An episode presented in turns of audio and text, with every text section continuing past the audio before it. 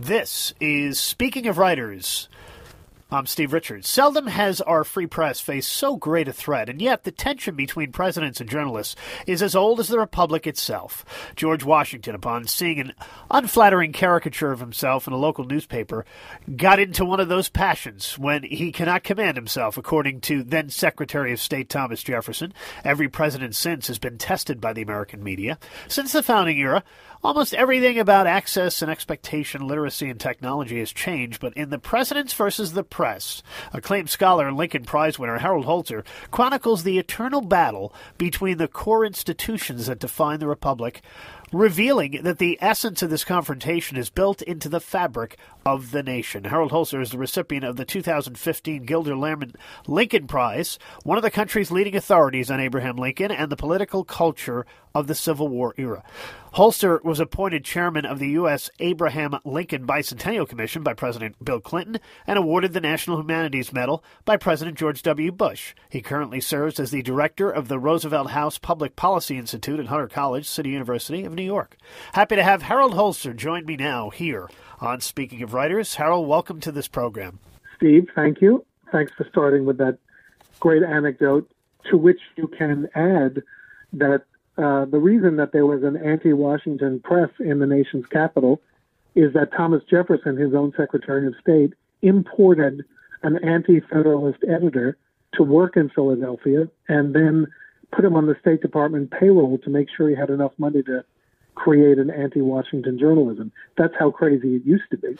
we, yeah, I touched on Washington. Let's start with Jefferson. What was Jefferson's relationship like with the press when he became president? Well, he he was very chummy uh, and generous with Republican Democratic newspapers, and don't forget don't forget the, the key thing is that every newspaper in the country at the founding era was either pro-Federalist or anti-Federalist. So Jefferson palled uh, palled around with pro-Jefferson editors, um, but the Federalist editors he encouraged be prosecuted under state libel laws. And although he said generous things about freedom of the press his entire life, he was a little bit hypocritical about it in in practice. In fact, it's kind of like um, his glowing prose about all men being created equal, uh, which he wrote at the same time that he owned other human beings. So he's a paradox for sure. Let's uh, move forward to Abraham Lincoln, who you know well, winner of the Lincoln Prize, Harold Holzer. Right. What was Lincoln's relationship like with the press? Again, if they were pro-Republican, he gave them uh, federal jobs. He gave them printing contracts. He made sure the military advertised in pro-Republican papers. He um, befriended the editors. In eighteen sixty-four, the pro-Lincoln editor of the New York Times served as the chairman of the Republican National Committee. Can't get much closer than that. And all this was done openly, no hiding about it. But the Democratic press, who had battled Lincoln throughout his his um, state and national career, found itself um, on the other end of Lincoln's wrath during the Civil War. Whenever they advocated for young men to not enlist in the army, or worse, to avoid the military draft, the Lincoln administration and the military cracked down on these journalists. This was the worst crackdown on the press in the history of the country in terms of numbers. More than two hundred newspapers shut down, editors imprisoned in military prisons without trial. So the great emancipator was um, not quite as free with opposition newspapermen, and um, it's a part of the record that isn't isn't noticed all that much. Harold, is it true that his uh, Lincoln Secretary of War Edward Stanton moved the telegraph operations into a single room next to his office? It's absolutely true. After the Battle of Bull Run, when newspapermen tried to file stories about how embarrassing the Union defeat had been, uh, the military took over the telegraph wires and then moved the official telegraph office into his waiting room. And um, we know that, I mean, think if you've seen it, or if your your listeners have, have seen it, the Lincoln movie with Daniel Day-Lewis, you know, hanging around the telegraph office. Yes. Uh, getting news of the latest battles. And that's true. But it was also a place where you could not send out independent news because the War Department had an official censor who actually operated there and did just what his job implied. He was the censor. We're chatting with Harold Holzer, the winner of the Lincoln Prize. His book out now is The Presidents Versus the Press: The Endless Battle Between the White House and the Media, from the Founding Fathers to Fake News. Harold, how did Theodore Roosevelt manage the press? So the the, uh, the press culture changed at just the right time for a guy with T R's personality. Um, it stopped being a partisan press. At least the partisanship was confined for the first time to just the editorial pages, which is what most older Americans are used to and find is no longer the case. With Roosevelt, it was more of a front-page journalism. So what did T R do as a guy who just loved being on the front page and thought he should be on the front page every day, in every city, in every paper? He put he opened the first White House press room, and every day at one o'clock when he got his daily shave from the White House barber, he invited the journalists into the little ante room next to the Oval Office, and they were allowed to ask him the questions of the day. Now, it was all off the record, unless Roosevelt, you know, put it on the record, which he did occasionally. But they got to, you know, just total access to the president on a daily basis for the first time. And in that way, Roosevelt was on the front page most days. Um, so a complete change in routine. For the first time, the press had official access to the White House, which, of course, they still do. They want to have it with coronavirus in the White House, but they have it if they want it. Right. Now, F D R, Harold, two weeks after Pearl Harbor, he signed an emergency executive order creating the Office of Censorship. What was the Office of Censorship all about? You know, Roosevelt was, F D R was an interesting amalgam of his two heroes. Like his cousin Theodore, he was accessible.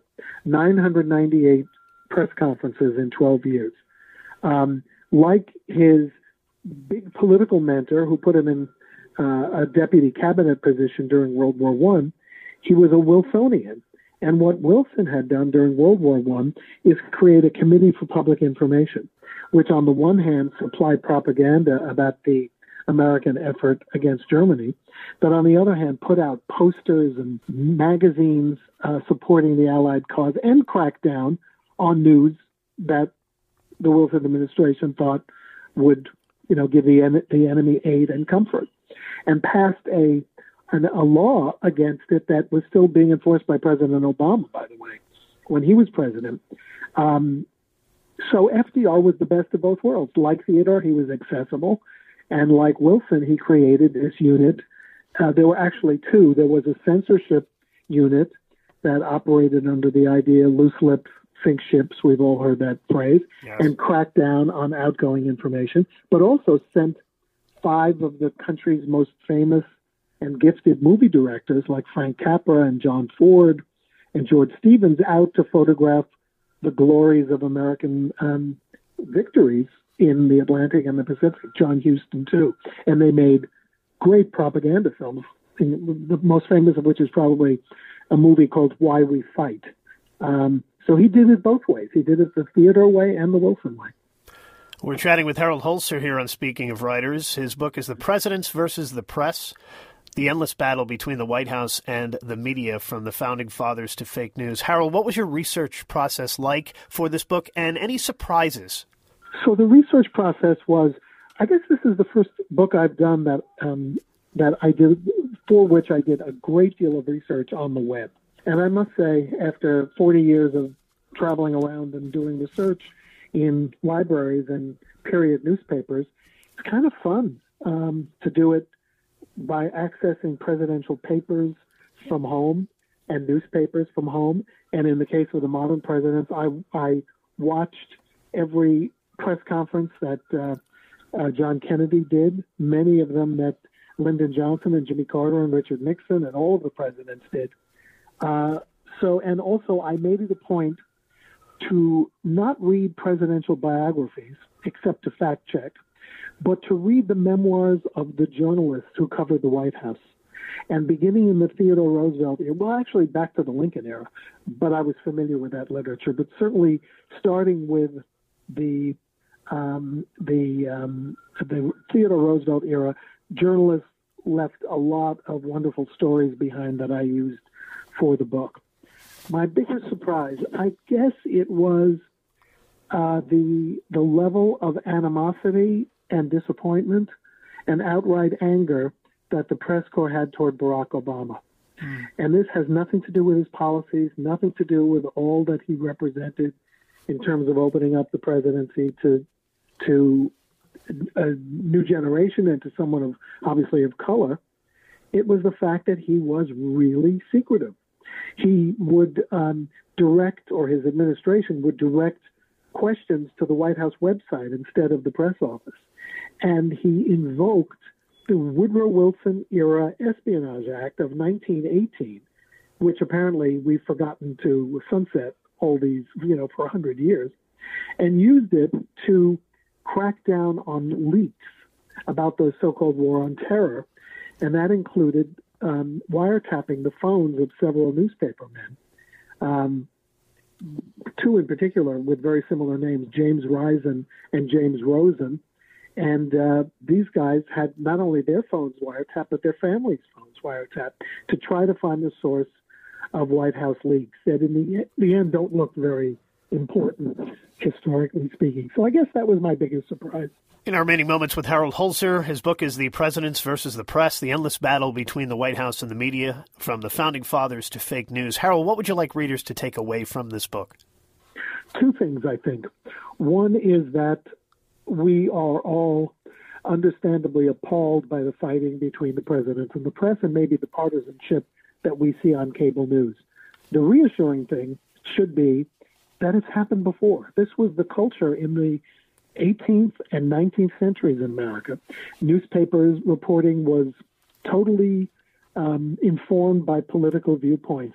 It's just that the journalists don't say it today, um, and the cable news networks don't admit their political biases, which, you know, I'm not saying biases in a pejorative way, but that's the way they operate, and it should be more open. So we've seen this before. Um, the, the press and the president should not be on friendly terms. Uh, on some, in some instances, like disguising the, nat- the full extent of F D R's disability or John F. Kennedy's extramarital affairs, maybe they should have been a little more vigilant and not cozy, cozied up to the White House.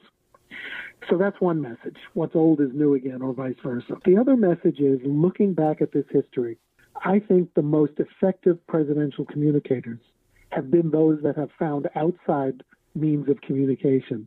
That is, high technologies, new technologies through which they go around the press and speak directly to the people.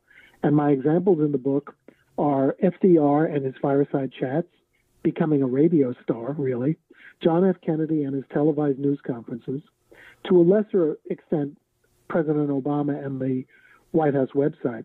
But Donald Trump and Twitter belong in the Kennedy and F D R categories as communicators.